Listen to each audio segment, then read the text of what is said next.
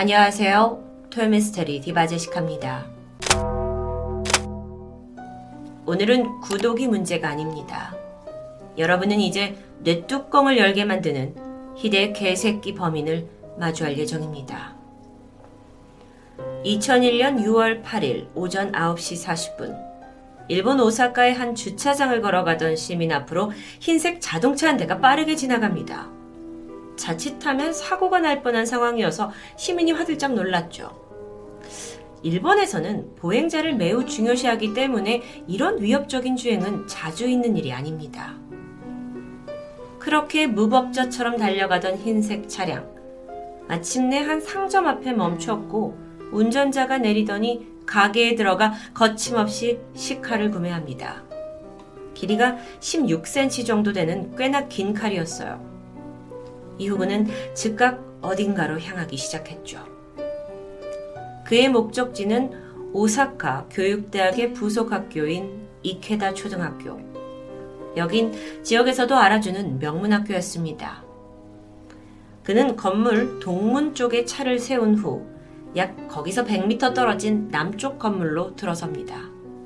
당시 시간은 오전 10시 10분이었죠. 건물 1층에는 2학년들이 머무는 교실이 있었는데 마침 2교시 수업이 끝나고 쉬는 시간 종이 울리면서 아이들이 다 나와 자유롭게 이동하기 시작합니다. 그때 2학년 A반을 담당하던 교사는 몇 명의 아이들과 함께 잠깐 밖으로 나와서 화단을 가꾸던 중이었는데 바로 이때 건물로 들어서고 있는 낯선 남자를 목격했어요. 그런데 급식을 나눠주러 오는 직원인가 정도로 여겼고 아무런 제재를 하지 않았죠. 그리고 잠시 후 A반 교실에서 아이들의 비명소리가 들렸습니다. 교사가 급히 교실로 돌아갔는데 차마 눈 뜨고 보기 힘든 광경이 벌어지고 있었습니다. 긴 식칼을 휘두르고 있는 남자. 1학년 선생님 한 분이 이미 칼에 찔려서 부상을 입고 쓰러져 계세요. 하지만 범인은 아랑곳하지 않고 식칼로 아이들을 위협하고 있었습니다. 이 상황을 본 A반 선생님은 우선 아이들한테 운동장으로 대피해 대피해 하고 소리쳤어요. 그런데 범인 또한 이걸 들었죠. 그리고 도망치는 아이들을 쫓는 듯 했습니다. 하지만 이내 포기했는지 갑자기 방향을 바꿔서 이번엔 1학년 A반 교실로 뛰어 들어갑니다. 오전 10시 20분 1학년 아이들이 음악실에 갔다가 반으로 돌아오던 길이었습니다. 그리고 이미 몇 명이 교실에 도착해 있었죠. 반에 도착한 아이들은 공포에 떨었습니다. 가장 앞서서 교실에 들어갔던 친구가 식칼에 찔려서 피를 흘리고 있었기 때문이에요. 그런데 범인의 광기는 멈추지 않습니다. 그는 연이어서 도착하는 아이들을 차례로 찔렀고 간신히 벗어난 아이들은 울면서 도망치기 시작합니다. 무방비 상태에서 그야말로 눈 깜짝할 새 발생한 엄청난 비극이었습니다. 비명을 듣고 달려온 교감 선생님 그리고 2학년 A반 선생님이 어떻게든 이 범인을 제압하려고 했습니다. A반 선생님이 겨우 범인의 팔을 붙잡아서 저지하긴 했지만 이 과정에서 그가 휘둔 이 식칼에 얼굴을 베이게 되죠. 하지만 이 와중에도 선생님은 끝까지 범인의 팔을 놓지 않았고요. 마침내 교감 선생님과 함께 그를 제압하는데 성공합니다. 일단 상황은 그렇게 일단락 되는 듯 했어요. 잠시 후 신고를 받은 경찰이 출동했습니다. 남성은 당연히 현행범으로 체포되었죠. 하지만 왼쪽 손가락에 부상을 당했다는 이유로 먼저 병원으로 옮겨집니다. 겨우 손가락 하나 베인 그와 달리 이 남겨진 피바다가 된 학교의 피해는 너무도 컸습니다. 이 사진을 보시면 범인이 그날 학교에서 움직인 루틴을 보여주고 있습니다. 훤히 열려있던 동문을 통해서 학교 내부로 진입을 했고 이내 교실과 복도를 활보하면서 순식간에 아이들을 공포로 몰아넣었죠. 그리고 단 15분이라는 시간 동안 총 8명의 아이들이 칼에 찔려 목숨을 잃었습니다. 이 외에도 13명의 아이들과 또 2명의 교사가 큰 부상을 입었는데요. 무차별 학살. 이 학살을 일으킨 범인의 정체는 1963년생 효고현 출신의 타쿠마 마모루입니다. 도대체 이유가 뭘까요? 왜 피해 대상이 아무 죄 없는 어린아이들이어야 했을까요? 타쿠마는 어린 시절부터 골칫덩어리, 문제아로 유명했습니다. 3살 때는 자전거를 끌고 나가서 멋대로 국도를 달리면서 사람들을 당황시켰고, 초등학교 때는 자신보다 약한 아이들을 때리고 괴롭히면서 그러면서 자신도 왕따를 당했죠. 여기까지만 보면 사실 뭐 이 정도 행동은 이해할 만한데요. 점점 커가면서 보이는 행동들은 분명 어딘가 이상했습니다. 특히나 전형적인 사이코패스들이 보이는 동물 학대. 그는 살아있는 고양이를 뜨거운 불을 붙여서 죽는 모습을 관찰하길 좋아했습니다. 이후 중학생이 돼서는 짝사랑하던 여학생의 도시락에 몰래 자신의 정액을 넣은 게 발각됐고 벌을 받기도 했죠. 이렇게 비정상적인 모습을 보이던 타쿠마는 사실 초등학생 때부터 키워온 꿈이 있었는데 그건 바로 자위대 군인이 되는 겁니다. 어릴 적부터 자위대에 대한 강한 동경을 가지고 있었다고 해요. 혼자 군가를 막 큰 소리로 노래하기도 했고 고등학생이 돼서는 야, 나 자위대 들어갈 거니까 니네 나한테 잘해 하면서 친구들을 위협하기도 했죠. 그러던 1981년 3월 고등학교 2학년을 재학 중이던 그는 끝내 학교를 마치지 못하고 중퇴합니다.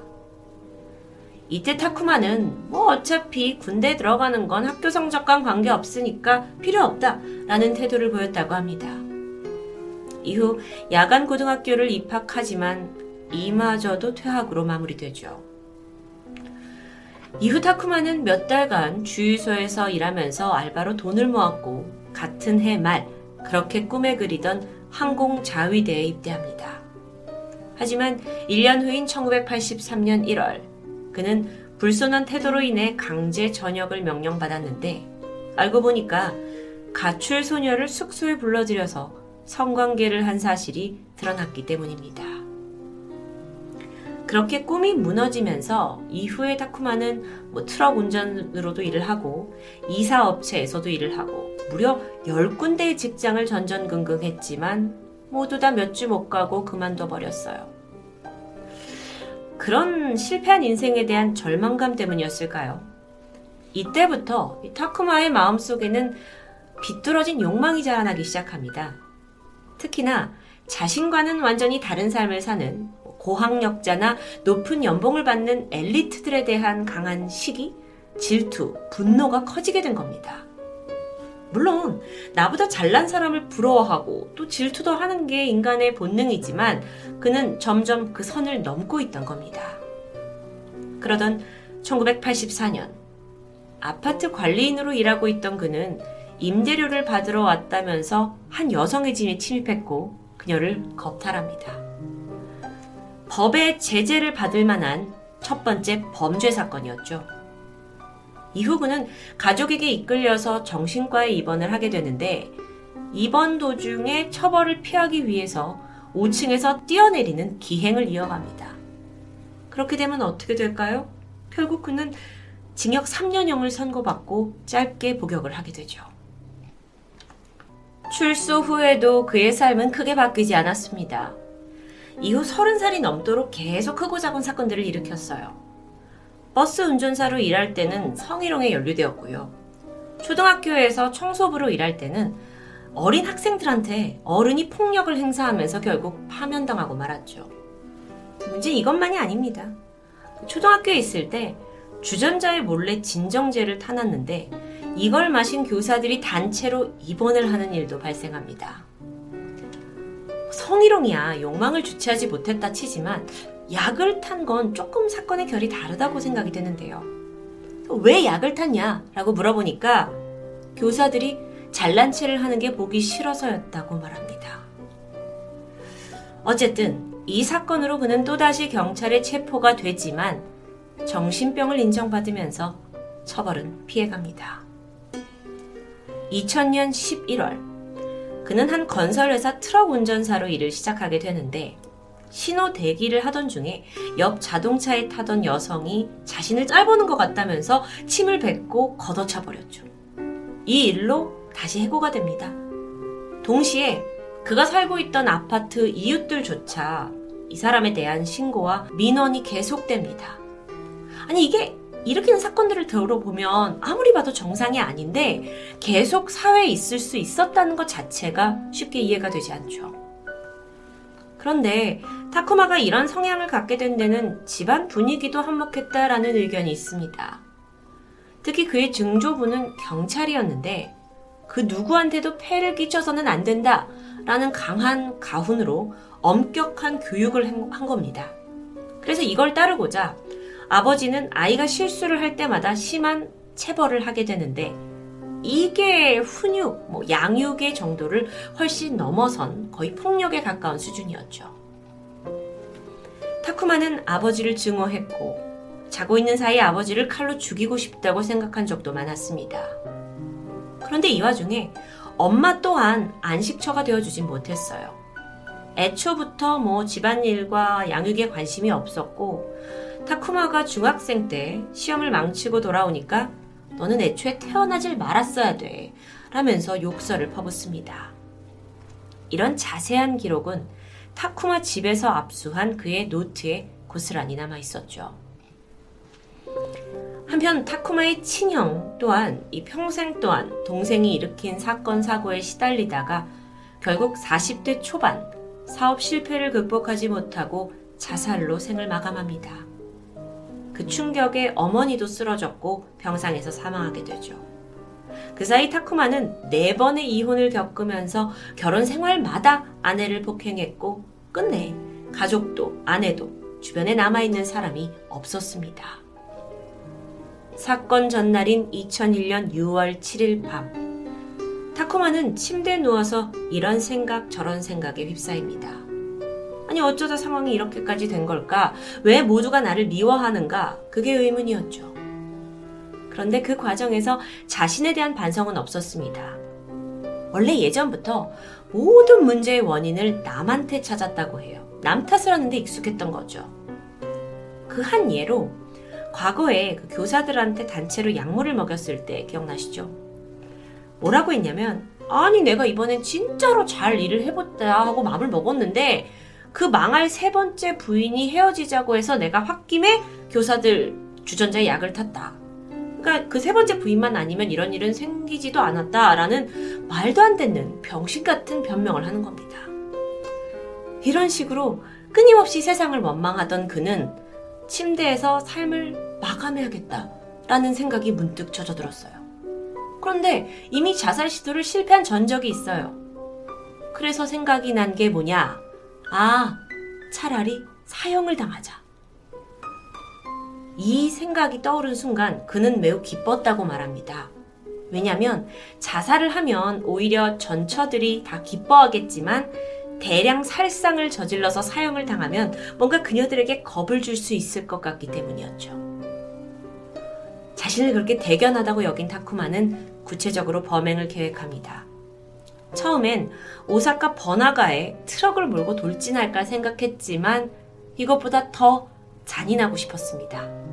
그래서 초등학교를 공격하는 게 더 낫다고 생각하죠. 그가 타겟을 잡은 곳은 자신이 어린 시절부터 동경하면서도 한편으론 시기했던 엘리트 집단 이케다 초등학교였습니다. 타쿠마는 살인을 한 이유에 대해서 엘리트 놈들의 자식을 많이 죽이면 반드시 사형을 받을 거라서요. 사형받기 좋잖아요. 라고 말합니다. 그런데 체포가 된 직후의 그의 행동은 이런 주장과는 앞뒤가 맞지 않았습니다. 자신이 과거의 처벌을 피했던 그 방식, 정신병을 또 꺼내드는 겁니다. 그러면서 정신장애를 가진 것처럼 아주 기괴한 연기를 했어요. 그리고 예상했던 대로 정신감정을 받게 되죠. 무고한 아이들을 죽인 살인범이었기 때문에 어, 정부도 그 어떤 때보다 신중하게 정신감정을 거치게 되는데 두 번의 테스트 결과 그는 모두 정산 판정을 받습니다. 정상이요. 그랬더니 이제 타쿠마가 뭐라고 하냐? 내가 약을 많이 먹어서 심신미약 상태였다라는 걸 주장하는 겁니다.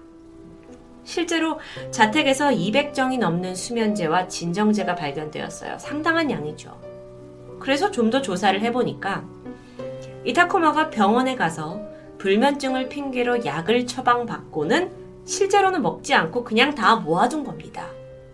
그래서 혈액과 소변에서 약 성분이 검출되지도 않아요. 그러니까 완전 얄팍한 거짓말과 연기 이걸로 처벌을 피할 줄 알았지만 그는 결국 모든 위증을 인정할 수밖에 없었습니다. 그런데 이게 또 다가 아니에요. 법정에선 타쿠마가 내뱉은 망언. 8명의 아이들이 죽어주어서 내가 죽을 수 있는 거니까 감사하게 생각해야겠네요. 그런데 3명만 죽여도 충분히 사형당했을 텐데 5명은 덤으로 죽였네요. 저는 범인 말을 지금 그냥 전하는 것 뿐인데도 치가 떨립니다.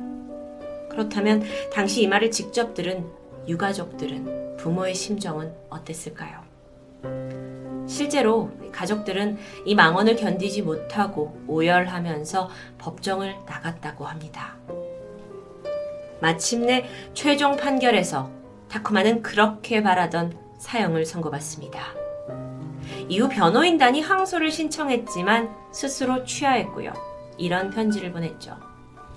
가능하면 3개월 이내에 사형이 집행되었으면 합니다. 그런데 정말 그렇게 죽고 싶었던 걸까요? 그렇다고 보기에는 감옥에서 기행을 보여줍니다. 사형이 확정된 후에 옥중에서 결혼을 해요. 그리고 이름은 요시오카로 개명을 하죠. 이건 상당히 살고 싶은 사람의 모습처럼 보이는데요. 결국 1년이 채 지나지 않은 2004년 9월 오사카 구치소에서는 그의 사형이 집행되었습니다. 집행 당일 마지막으로 그가 한 말은 뭐였을까요? 이렇게 말했습니다. 감옥에 있는 나와 결혼을 해준 아내에게 고맙다고 전해주세요. 끝까지 피해자들에 대한 사죄는 없었죠. 아, 이 새끼 존나 패고 싶죠. 마지막으로 이 사건 이후에 일본 전역에 유치원을 포함한 학교 보안 시스템들이 강화되었다고 합니다. 외부인의 출입을 엄격히 통제했고 경비 체제도 대대적으로 개편했죠. 그런데 사건 당시 현장에 있던 교사들의 대처는 도마 위에 오르게 됐습니다. 특히나 한 교사가 아이들을 두고 먼저 학교를 빠져나간 게 알려지면서 큰 논란을 일었는데요. 교사가 말하길 아, 나는 신고를 하려고 빨리 나간 거다 라고 말했지만 정작 신고는 도망쳤던 학생 중 한 명이 인근 슈퍼에 갔다가 한 것으로 알려집니다. 결국 해당 교사는 퇴직을 했고 아이들을 지키지 못해 정말 미안하다. 나는 용서받지 못할 거다라며 심경을 표현했습니다. 아이들이 보호받을 공간이 되어야 할. 이 학교에서 벌건 대낮에 벌어진 학살. 이 사건은 정신병을 핑계로 사회에서 매장되지 않았던 이미 예고된 범죄자가 문제로 떠오릅니다. 그런데 기본적인 보안조차 안일하게 여겼던 이 학교 시스템의 허점을 고스란히 담고 있는데요. 그래서 더 씁쓸했던 사건으로 기억이 될 것 같습니다. 토요미스테리 디바제식합니다.